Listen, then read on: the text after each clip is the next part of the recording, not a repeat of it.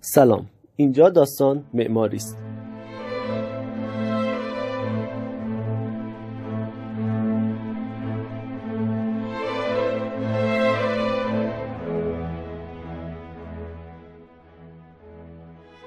قصه مدرسه به اونجا رسید که عباس میرزا چند تا دانشجو رو برای تحصیل به خارج از ایران فرستاد. حالا از حدود سال 1200 خورشیدی یه برش می‌زنیم و میپریم به سال 1230 خورشیدی وقتی که امیر کبیر اولین مدرسه ایران برای تعلیم و تعلم علوم جدیده رو در دارالخلافه ناصری تأسیس می‌کنه.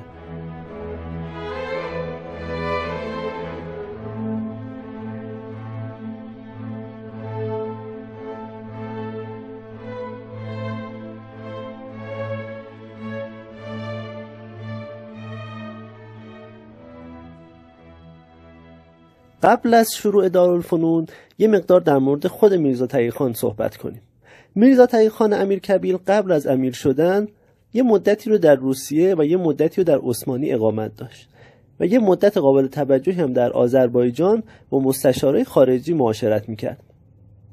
به نظر من همین دنیا دیدگی امیر به اضافه وطن پرستیش بود که باعث اون همه اتفاقات مبارک به دست امیر شد. حالا سیوم مرداد سال 1230 خورشیدیه که اولین خبر از دارالفنون تو روزنامه چاپ میشه. پارسال امنای دولت علیه بنا گذاشته که در میان ارگ سلطنتی دارالخلافه تهران تعلیم خانه بسازند که علوم و صنایع در آنجا تعلیم و تعلم شود.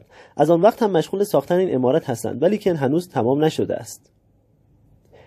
معمار دارالفنون هم میرزا رضا مهندس باشی تبریزی بود میرزا رضا یکی از همون دانشجوهایی بود که عباس میرزا برای تحصیل به خارج از ایران فرستاده بود همون سال 1230 خورشیدی ولی 13 روز قبل از قتل امیر مدرسه دارالفنون با پنج معلم اتریشی و یه معلم ایتالیایی افتتاح شد. من از اول خدمت می‌دانستم دولت من موقتی است و دل به دولتی به عمر نوح نبسته بودم. این که زبان به التماس کشودم نه خفتی است برای من نه غروری برای قبله عالم. چون فرصتی دوباره می‌خواهم فقط برای تمام کردن این کارهای نیمه کاره و هموار کردن این راههای ناهموار. اگر قبلا در مدارس سنتی هدف از تحصیل رسیدن طلبه به یک حیات معنوی و حل مشکلات دینی مردم بود حالا دیگه هدف از تحصیل تغییر کرده و شده حل مشکلات مردم و حکومت بیشتر در امور مادی. خب وقتی هدف از تحصیل فرق می‌کنه سیستم آموزشی و نوع تدریس هم و البته معماری مدرسه هم تغییر می‌کنه. دیگه اینجا خبری از زیست 24 ساعته نیست خبری از مراقبه و اقامت در مدرسه هم نیست. دارالفنون از هشت صبح تا سه بعد از ظهر کار می‌کرد و سطوح مختلف علمی هم به هم پیوسته نبود. در واقع دارالفنون یه دبیرستان بود. اگر قبلا شاعر دینی جزئی از زیست تحصیلی طلبه ها بود الان دیگه خبری از شاعر دینی در زیست تحصیلی نیست. ولی همچنان به شاعر دینی احترام گذاشته میشه و محرم و سفر و ماه رمزون مدرسه کلا تعطیله و نماز جماعت هم هر روز در مدرسه برگزار میشه. هر درسی برای خودش کلاسی داره و اون کلاس به اسم همون درسه. مثلا اتاق مهندسی. ساختمونی که میرزا رضا برای دارالفنون طراحی کرده بود و ساخته بودن سال 1308 تخریب میشه و این ساختمون فعلی سال 1313 جاش ساخته میشه. متاسفانه من نتونستم پلان یا عکس یا سندی از این دست از ساختمون اول دارالفنون پیدا کنم و خب طبیعتا نمی‌تونم در مورد معماریش هم صحبت بکنم. ولی خب قضیه هایی که در مورد روش تدریس در دارالفنون اول گفتیم در این ساختمون جدید هم برقراره. پس یه برش می‌زنیم و میپریم به سال 1313 که ساختمون جدید دارالفنون ساخته میشه.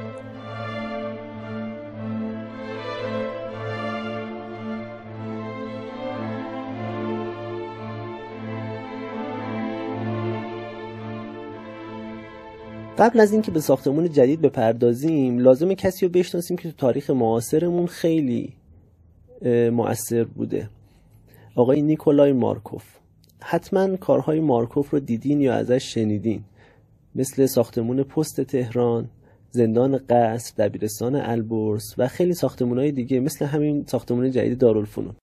به نظر من مارکوف زندگی خیلی جالبی داشته و ذکرش واقعا خالی از لطف نیست. مارکوف 1261 خورشیدی در تفلیس به دنیا میاد.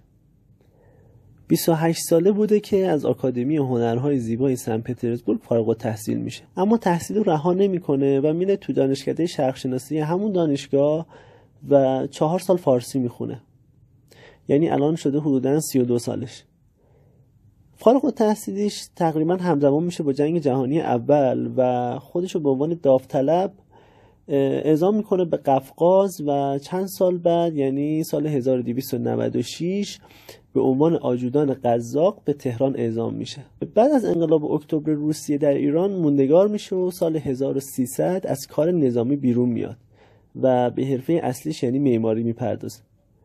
یعنی 39 سالگی.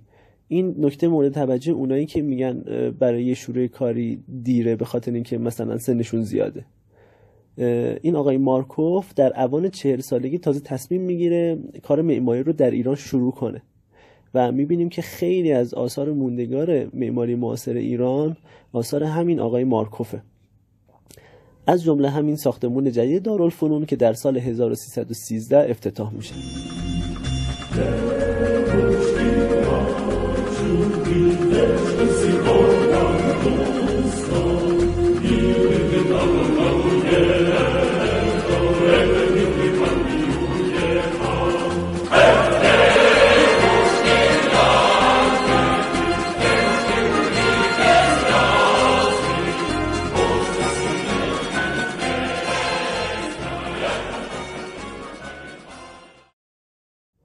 ساختمون دارالفنون به دور یک حیات مرکزی ساخته شد. مثل مدارس سنتی ظاهرا ولی باطنا این حیات با حیات مدارس سنتی فرق داشت.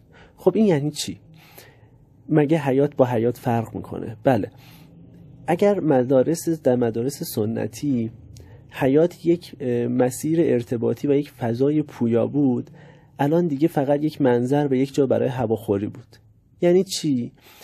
مثال می‌زنم. یعنی در مدارس سنتی آدم ها مجبور بودن که از حیات رد بشن و حیات فقط برای هواخوری نبود. اگر یه طلبه از حجره بیرون میومد می‌خواست به حجره دیگه بره به مدرس بره به شبستان بره بعد از حیات رد می‌شد. یا بعضی از کار روزمره رو باید توی حیات انجام می‌داد. مثلا میومد توی حیات وضو می‌گرفت از آب حوز استفاده می‌کرد یا اتفاقاتی از این دست.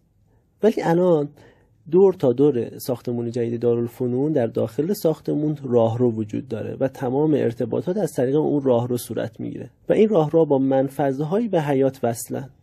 و این حیات فقط برای هواخوری استفاده میشه. خب می‌بینیم که جان حیات جدید با جان حیات قدیم فرق می‌کنه. و این راهرو هم پدر بزرگ راهروهای دراز و بدقواره و تاریک مدارس امروزی ما هستند باقی نکات در مورد معماری دارالفنون رو واگذار می‌کنم به قسمت های بعد که در مورد مدارس در پهلوی اول صحبت خواهیم کرد. فقط این نکته رو میگم که ساختار ساختمون دارالفنون هم کلاس کلاس بود متناسب با تدریس معلم به عنوان یک متکلم وحده. که خب متناسب با شیوه تدریس جدید بود که در موردش صحبت کردیم. به خاطر صحبت از دارالفنون مجبور شدیم یه مقدار به جلو بپریم. و حالا قراره که برگردیم عقب در تاریخ و در مورد یک اتفاق مهم دیگه در مدارس ایران صحبت کنیم. همون سالایی که دارالفنون در تهران تأسیس میشه یه آقایی در تبریز به اسم میرزا حسن تبریزی به دنیا میاد. پدر میرزا حسن مجتهد بود و خودش هم توی آموزش سنتی خیلی زود ترقی کرد. اون زمان هم به غیر از ایران روزنامه های فارسی زبان در جاهای دیگه دنیا چاپ می‌شد مثلا در هند، ترکیه یا مصر. میرزا این روزنامه ها رو به طریق گیر می آورد و میخون یه روز در یکی از این روزنامه ها یه جمله دید که خیلی تکونش داد. اون جمله این بود در اروپا از هر هزار نفر یک نفر بی سواد و در ایران از هر هزار نفر یک نفر با سواد است. به میرزا حقیقتا برخورد با خودش عهد کرد که این روال رو عوض کنه. به خاطر همین به بیروت و استانبول سفر کرد تا با سیستم آموزشی جدیدی که اونجا رواج پیدا کرده بود آشنا بشه. اسم سری مدارس استانبول رشدیه بود. به خاطر همین میرزا وقتی از فرنگ برگشت به میرزا حسن رشدیه معروف شد. میرزا به ایران برگشت و می‌دونست که با این سیستم مکتب خونه فعلی نمیشه الفبا رو به تعداد زیادی دانش آموز و به سرعت درس داد. به خاطر همین سیستم جدید آموزش الفبا رو باب کرد و مدارس خودش رو تأسیس کرد. روشی که ما در کلاس اول به دانش آموزا الفبا رو درس میدیم تقریبا همون روشی که میرزا وارد ایران کرد. خب کار میرزایی از فرنگ برگشته آسون نبود خیلی اذیتش می‌کردن. بهش میبستن که فراماسون شده. می‌خواد بچه های مردم از دین خارج کنه. زبون املال حتی توی مدرسه مثل کلیسا ناقوس می‌زنه. در واقع منظورش همون زنگ مدرسه بود که برای اینکه بچه ها از تو حیات برن سر کلاس یا از سر کلاس برن برای زنگ استراحت. به خاطر همین میرزا دستور داد تا بعد از این به جای زنگ برای شروع کلاسی که دانش آموزا این بهشت رو بخونه. هر که در پی علم و دانایی است بداند که وقت سفارایی است. از ریاست محترم جمهوری اسلامی ایران برای نواختن زنگ مدرسه در سال تحصیلی 1397 98 به یمن صلوات بر محمد و آل محمد. بسم الله الرحمن الرحیم. گرامی می‌داریم. آغاز سال تحصیلی جدید رو از اون موقع باب شد که معلم متکلم وحده بود و بچه ها به صورت خطی رو به تخته میشستن. که البته اون موقع احتمالا چیدمان خیلی خوبی بوده برای افزایش سرعت یادگیری. ولی امروز با با توجه به تغییراتی که در سیستم آموزشی ایجاد شده به نظر من این سیستم شاید امروز کار نکنه. که البته در قسمت های آتی حتما به این موضوع خواهیم پرداخت.